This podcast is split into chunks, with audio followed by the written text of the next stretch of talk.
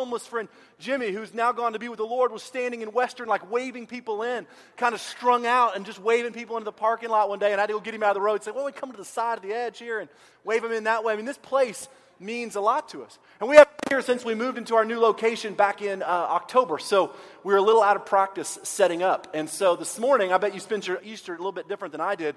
Um, I went over to, we have a storage kind of facility over yonder there on 50th, and we keep uh, all of our old banners and things. And, you know, we'd gotten most of the stuff ready, but I was going to go over there this morning and I went over there and I punched my code in, and it said like access suspended or whatever, which I was like, well, that's not good. And so I punched it again and again and again and again and again. So finally, what I figured out I was going to have to do was I had the keys. If I could just get into our trailer, because we got a trailer.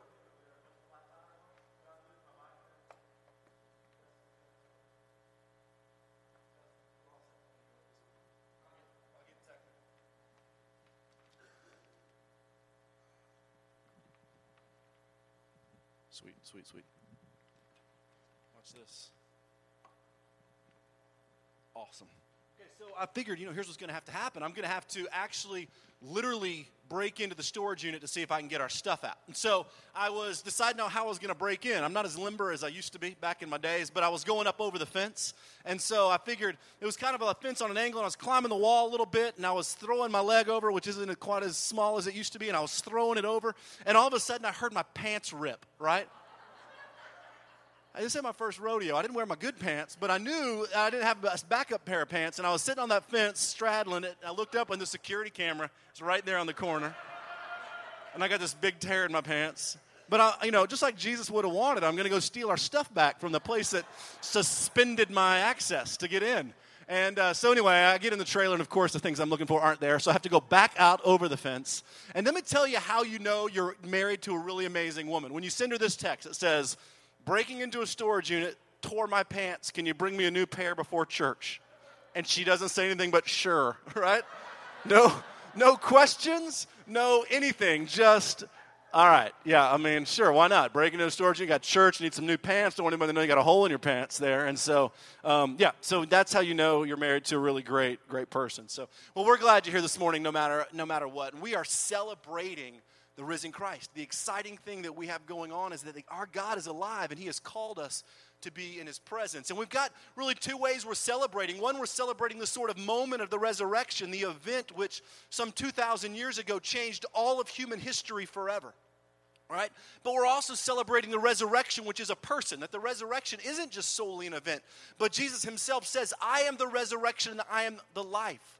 Whoever believes in me will live even though that he dies. He declares that. And so what we're really celebrating is not some just point in time in history, but we're celebrating a God that says, I am alive and I am new life. And so, what I want you to do for me this morning is I want you to just sort of take all of your preconceived notions and ideas and thoughts and histories about Easter and all those things that you did this morning and you have waiting for you baskets and, and lunches and times, and just for a moment suspend them just not, not that they're wrong or bad, just suspend them for a moment, and for the next moments, let's spend time with the God who has called us to life. Because Aunt Melinda and her ham, they are going to be just fine for the next 20 minutes. So let's not panic about all that and all those kind of things. Let's just embrace God's word. We're going to be in the book of John. If you brought your Bible with you, we used to have a bunch, but then, you know, we don't anymore. So, but we're going to get some. But we uh, we're going to be in the Book of John, and um, we're going to be there this morning. And I'm going to revisit a little bit of a lesser known event that took place on this time in history. And I'm going to paraphrase to get us there. But we're going to look at an event that happened that night, long after sort of sun has kind of come up. The sun has since set. The disciples, or almost all the disciples, are gathered together. Right, kind of unpacking what in the world just happened on this Easter morning. And we're going to look at an event that sort of um, began a uh, kind of a snowball effect in the life of somebody that I think is uh, very similar to my life and hopefully on some level very similar to yours. So if you got your Bible, go ahead and flip to John chapter 20, and, and I'm going to pray for us, and then I'm going to paraphrase a few things, and then we're going to read it together. So, Lord, we thank you that you are a good God, that you call us to life in you. God, we thank you that you are bigger than all that we know. The Father, you are bigger than um, all of our expectations. And as we explored last week and talked about during Palm Sunday, Father, you, you blow our expectations away. You are bigger than all those things. And this morning we gather and celebrate in this place that you're alive, that all things are new with you, and that God, you have saved us through the death and resurrection of your Son. That when we put our hope and our trust in Him, you promise us new life, and not just new life when we die, but God, new life that begins today. Eternal life begins today. We're so grateful. And so we, we also recognize, Lord, that all over the world this morning there are believers gathered. God, we want to be a church that has a global heart. And we realize that all over the world, Father, this morning or, or whatever time differences there are, believers are gathered. They're gathered in China and Guatemala and Bosnia. They're gathered in, in Africa. Father, they're gathered in all the countries that we love and support. And all over the world, these believers are huddled together. And God, they are celebrating um, the same resurrection that we are. And so this morning, Father, we recognize that. And we also recognize that those places aren't always easy places to be Christians, that there's persecution that's very real. And uh, Father, we have such great liberty. We put on our fancy clothes and we show up at church, and uh, we have a total freedom to do that. And so, God, this morning, penetrate our hearts with the reality that there have been thousands upon thousands upon thousands of men and women that have given their life for this gospel that we celebrate so freely. So, Lord, as we open your word, penetrate us uh, with your truth, resound it in our hearts, and let us celebrate this truth together this morning. We ask this in Jesus' perfect and holy name. Amen. I feel a bit like some kind of stand up comic guy. I've got some good jokes. Tip your waitress kind of deal. Um, well, we're kind of in a bar. I mean, it kind of works on some level. So, um, so here's the thing. Let me catch you up to speed on where we are, and then I'm going to read some text to you. Um, obviously, we're pretty familiar with the resurrection. I mean, look how many people are here. It's Easter, right? We have to come to church. And so we're all kind of familiar with what's going on. Jesus is raised from the dead. I'm supposed to come to church this day. We celebrate that the tomb is empty, that the stone has been rolled away, and we gather in this place. And, and the Gospels kind of record it, the, the events a little bit different, but all with the same kind of passion and similarity. And John records it this way. He says that very early, while it was still dark, Mary Magdalene, she gets up and she goes to, to just sort of check on and tend to Jesus' body. And when she gets there, the, the tomb, the stone that was blocking the kind of the entry to that tomb had been rolled away, right? And, and Jesus' body was not there. And so she takes off to go and find the other disciples and tell them that Jesus' body was gone. And so she goes running back into town and she finds John and she finds Peter and she tells them Jesus is gone, his body is gone. And so they get up and they run. And as the story goes, or as John records it, you know, Peter is running, but John is so much faster because it's his gospel and he gets to make himself faster. When I write my own stories, I'm always faster. I'm always skinnier, right? I'm always better looking. And so I'm always younger. And so, but John is faster and he is running and he is faster and he beats Peter and he gets there, but he doesn't go in. He gets to the edge and he looks into this tomb and, and he can see the strips of linen that were laying there, but no body of Jesus. And then here comes Peter kind of running down this road and he just sort of barrels right into this tomb and ducks and he gets in there and he's standing there and John finally goes in and they're both kind of astounded because here they are in the presence of this empty tomb with these folded linens that were once the burial cloths for now the risen Christ. Or they don't know what. Jesus is just gone. And so the disciples are standing there looking, and, and Mary's standing there now with them, and they're all sort of awestruck a little bit. And then John records it that Peter and John returned and went back to their houses. And Mary is left standing there outside the tomb, weeping. Just weeping uncontrollably. That, that kind of Greek word there is sort of this mourning, sobbing word, this, this just heavy set kind of crying unsure of what's taken place. The disciples, John and Peter, return home, and, and Mary's left outside that tomb, and she is just weeping. And as she leans over to look back in, she sees these two angels that are kind of dressed in white sitting on the edge there, and they say, Who are you looking for? Why are you crying? Right? And then she hears a voice from over her shoulder, and that voice says, Woman, why are you crying? And she turns to that person, and the, John says that she can't recognize it, but it's Jesus. And she turns to that person and she says, If you've taken his body, just please, sir, tell me where it is. She thought it was the gardener. She's like, If you just taken him, please tell me, sir, where he is, and I will go get him. And then John records that Jesus said this Mary. He just said her name, Mary.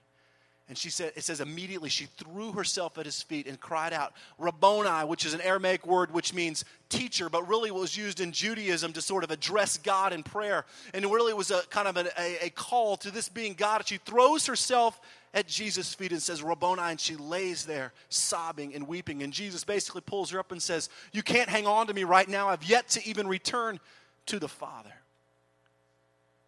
And then she goes back and joins the disciples. And then John records that they were gathered together that evening. The sun is long since set. Jesus had made a few appearances, but the disciples, almost all the disciples, are gathered in this room. Judas had already taken his own life, and they're gathered there. And they're looking at each other, kind of going, What do we do? The door's locked. They're petrified of the Jewish people going to come in because if the Jews had stolen the body of Jesus or if Jesus really was alive, surely they're going to come back for them. And they were petrified and scared and they were gathered in this room. And it said, with the door still locked, Jesus shows up in the middle of the room and he says, Peace be with you, which is a, a really Jewish kind of customary greeting. He says, Peace be with you. And then he takes his hands and he shows him his hands and he shows him his side, and they look and they are astonished. And then he tells him this As the Father has sent me, I'm sending you. And so that's where we're going to pick up. The disciples have, have heard that Jesus was raised. Some of them have had an encounter with him. Mary has seen him. They've gathered in this upper room, and now they've all just seen with their own eyes the resurrected Christ. They've seen the scars in his hands, they've seen the pierced side. And Jesus looks at him and he says, I'm getting ready to send you into the world. And we're going to pick up in John chapter 20 this morning. And uh, we're going to look at a little bit lesser known event that this kind of piece un- begins to unfold for us. So, John chapter 20, verse 24, this is where we are this morning. Now, Thomas, called Didymus, which means twin, one of the twelve, was not with the disciples when Jesus came. So the other disciples told him, We have seen the Lord. But he said to them, Unless I see the nail marks in his hands, and I place my fingers where the nails were, and my hands into his side, I will not believe it. One week later, his disciples were in the house again. This time Thomas was with them. And through the door, though the doors were locked, Jesus came and stood among them, and he said, Peace be with you. Then he said to Thomas, Put your finger here and see my hands. Reach out your hand and put it into my side. Stop doubting and believe. And Thomas said to him, My Lord and my God. Then Jesus told him, Because you have seen me and you have believed, blessed are you who have not seen and have yet to believe. Jesus did many other miraculous signs in their presence of the disciples, which are not recorded in this book, but they are written that you may believe that Jesus is the Christ, the Son of God, and by believing you may have life in his name. So the disciples are gathered in this upper room.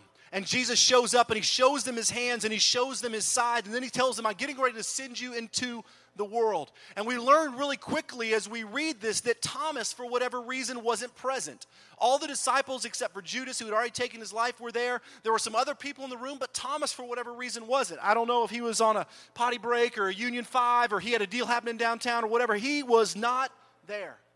And so the disciples who had spent so much time together, I mean, countless hours every day for three years, right? recognize that Thomas would have loved this. I mean, Thomas isn't here. We just saw Jesus. This is unbelievable. They're ecstatic. You can almost get the sense that they bust out of that room and they go and find Thomas and they're like, hey, Thomas, you're not going to believe it. Jesus is alive. He's raised from the dead and we've seen him. We saw it with our very own eyes. And then we get this very famous response from Thomas, right? Thomas says, unless I see his nail scarred hands, unless I can take my fingers and I can place them in his side, then I will not believe. Right? Which is the exact same thing that the other disciples had already seen. Jesus showed them his hands and he showed them his side. And they were probably telling him, they were saying, Listen, we saw, we saw his hands, we saw his sides. And Thomas says, Unless I can see those things and touch them myself, I'm not going to believe. I'm not going to believe. And Easter night in John's account just sort of ends. It ends with the disciples telling Thomas, and Thomas saying, I won't have it. I can't believe it. And then John picks up and he says, one week later. I'd love to know what happened during that week. I mean, there's different accounts of how Jesus had made some other resurrection appearances, but John leaves it blank. All the conversations that must have unfolded, all the disciples talking about how they had seen Jesus, and Thomas still going, I don't believe it. I don't, I don't even know if this is real. I haven't seen it. I don't know. He's not a part of whatever it is that they're a part of. Well, one week later to the day, they're gathered back in that house with the door locked, still petrified for their lives. Yet John records this time Thomas was there. And Jesus shows up in the exact same manner, in the exact same way, with the door locked, and says, Peace be with you. And he turns right to Thomas. John basically records that he doesn't address anyone else. And he looks at Thomas and he says, Touch my hands. Put your fingers in my side. Stop doubting and believe. And Thomas responds with one line My Lord and my God. And then John records that these things were written, basically the key to his whole gospel. These things were written so that you might believe that Jesus Christ is the Son of God and have life in his name. You know, I love this sort of resurrection picture because I think there's a reality here for me um, and maybe for you that's really important.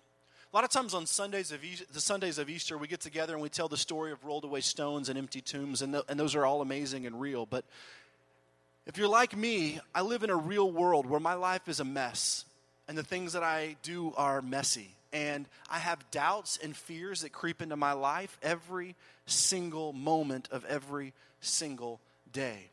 And as I've said before, everything in my life is not like Christian rainbows and bubble machines. I mean, there are difficulties. And I resonate a little bit with Thomas. And I don't want you to focus so much on him. I mean, I think Thomas gets a bad rap. I mean, what if you were remembered for all of history for one sentence? I mean, Thomas was a man of courage and a man of faithfulness. He walked alongside Jesus day after day after day. He proclaimed Christ. Yet we remember him as the guy that doubted. He has one line unless I see those nail scarred hands and I t- put my finger in there, I'm not going to believe. And forever now, society knows him as don't be a doubting Thomas, right? That's what he's associated with. But I think he gets a bad rap because I think all the other disciples were like super excited and he didn't get to see it. And so he's kind of like, I want to see that to truly allow my heart to believe. I, I want to believe you, but I need to see it. I want to touch it. I want to experience it for myself. I want to touch Jesus. I think he gets kind of a bad rap. So I don't want you to focus so much on Thomas, but sort of the reality that surrounds this whole thing. Because there's a couple of things I want you to see this morning. The first is that I believe that Thomas's doubts and fears, and I think they're fears because most of our doubts are really just fears in disguise. That Thomas's doubts and fears are real, and I think so are yours and so are mine. Let me explain that this way. I don't think Thomas just didn't want to believe. I think every part of Thomas probably wanted to believe. But this was the most unbelievable news you'd ever heard. I mean, this is even for a guy who had seen Jesus do incredible things feed 5,000, cast out demons, raise Lazarus. But this was too much. It just seemed like, how can I really believe that? I saw him pierced, I saw him nailed to that Roman instrument of death. I saw that spear pierce his side. I watched the blood and water flow separate out of his body. I want to believe, but this just seems like too much. And if I do believe, what does that mean for me? And I believe that his doubts and fears were real. They just weren't some hard headed guy. I mean, this is a guy who had seen Jesus do the immeasurable, the unmentionable, the amazing. It's not like he's just a doubter.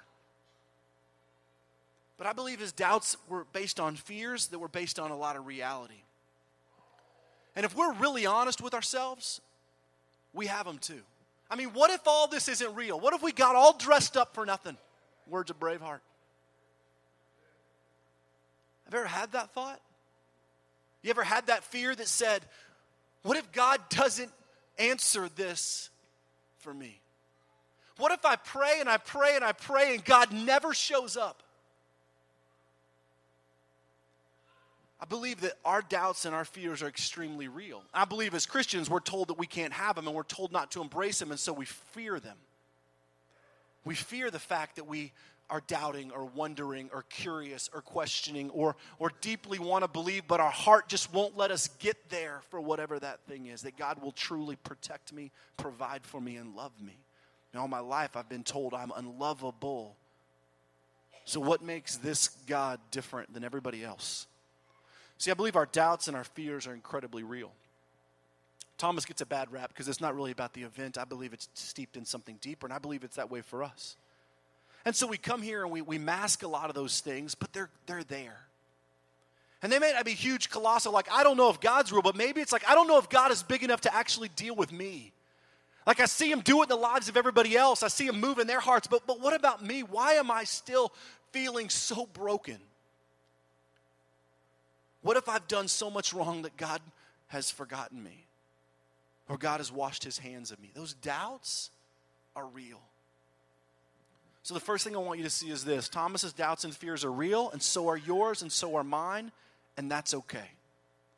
The second thing I really see in this passage is that, and this is sort of like a, a bigger spiritual truth, that Jesus loves the individual and shows up right in the middle of their lives. This is a spiritual truth that you can trace all through the life of Christ. Jesus loves the individual and shows up right in the middle of their lives. Meaning simply this in our moments of brokenness and fear and doubt, Jesus will show up in the middle of it. He never requires us to fix ourselves, to put it together, to get grips with reality, and show up where He is. Never. You never can and you never will be able to. Jesus always steps in the middle of people's lives. Blind man by the side of the road, been told all of his life he was an outcast, and his sin has caused this sort of affliction that he had, this sort of deafness. Jesus takes him off to the side and he spits in his hand and he basically touches a man's tongue, touching the very source of his pain. Jesus shows up always in the middle of people's pain. Look at Mary.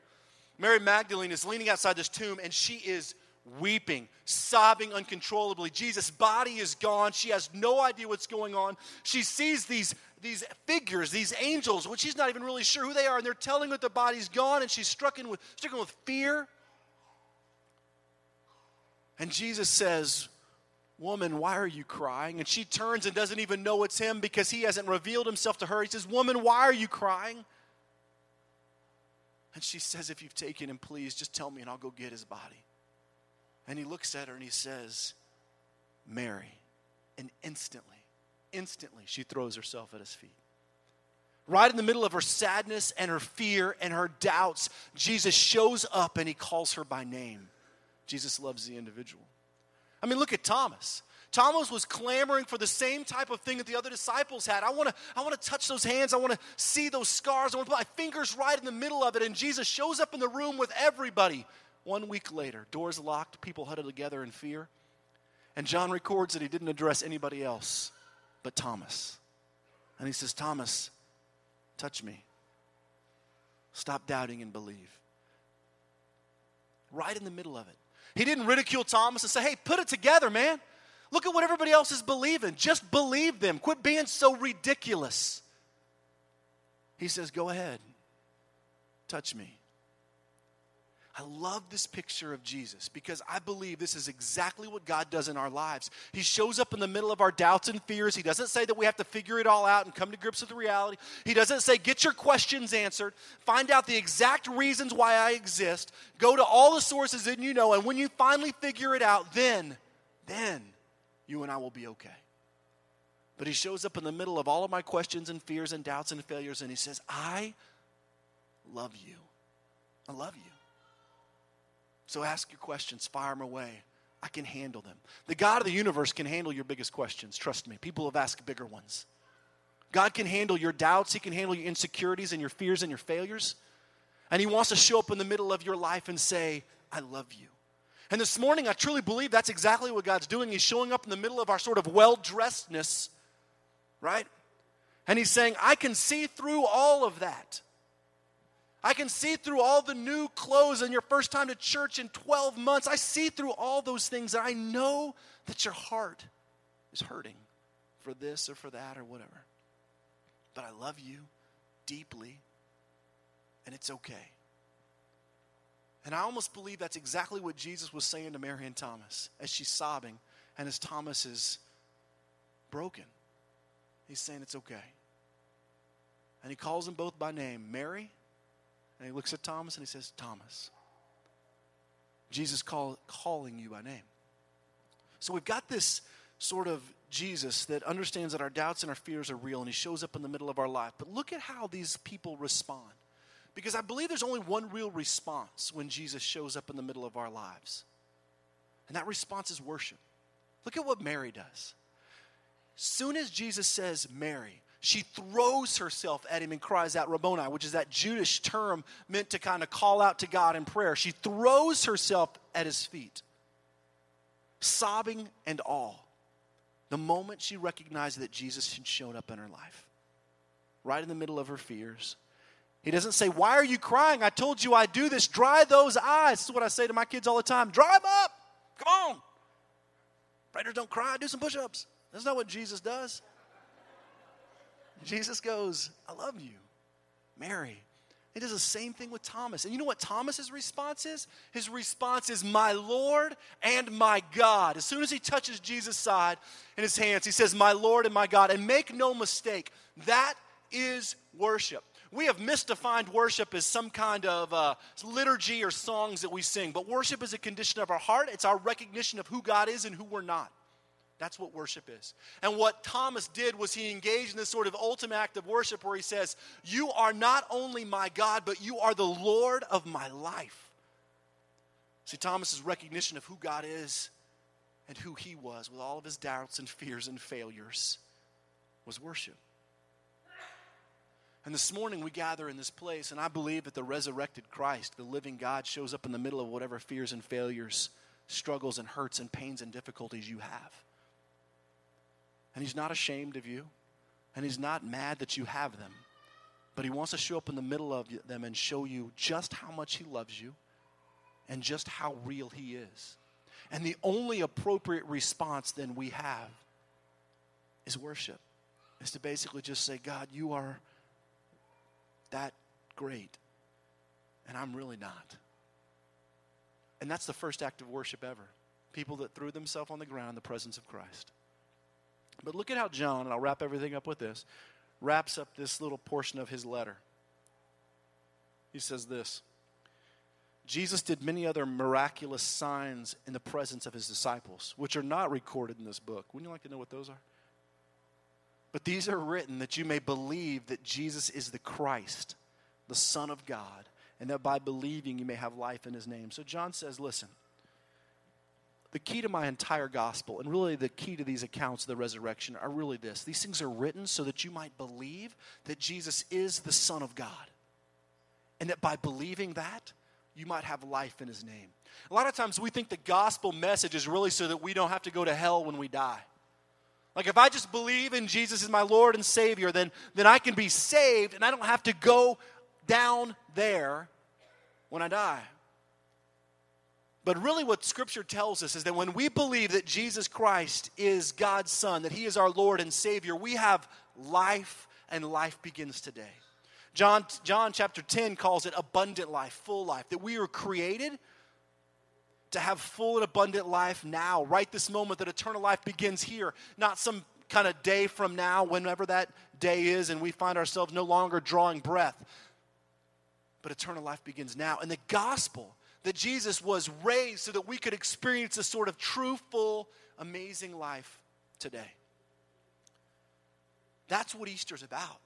It's not about gathering once a Sunday or uh, once a year on this particular Sunday to, to sing some stuff and make sure that we're covered for the rest of the year, but Jesus wants to engage in you. Engage your fears and struggles and failures, tell you how much He loves you, and say, I have a better life for you. I've got a real, full, abundant life for you. Not this masquerade that you've created. I've got something real and authentic, and I will walk you through it. That's the picture of the gospel.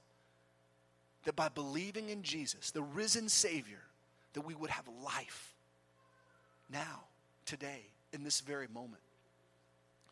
This afternoon, we're going to be celebrating this sort of life giving moment. We're getting together to baptize some folks that have given their life to Christ. And, and if you want to be part of that, we would love to do that. The Bible teaches us that baptism is the response to this belief that Jesus is God. It's a public profession saying, God, I love you and I want new life today.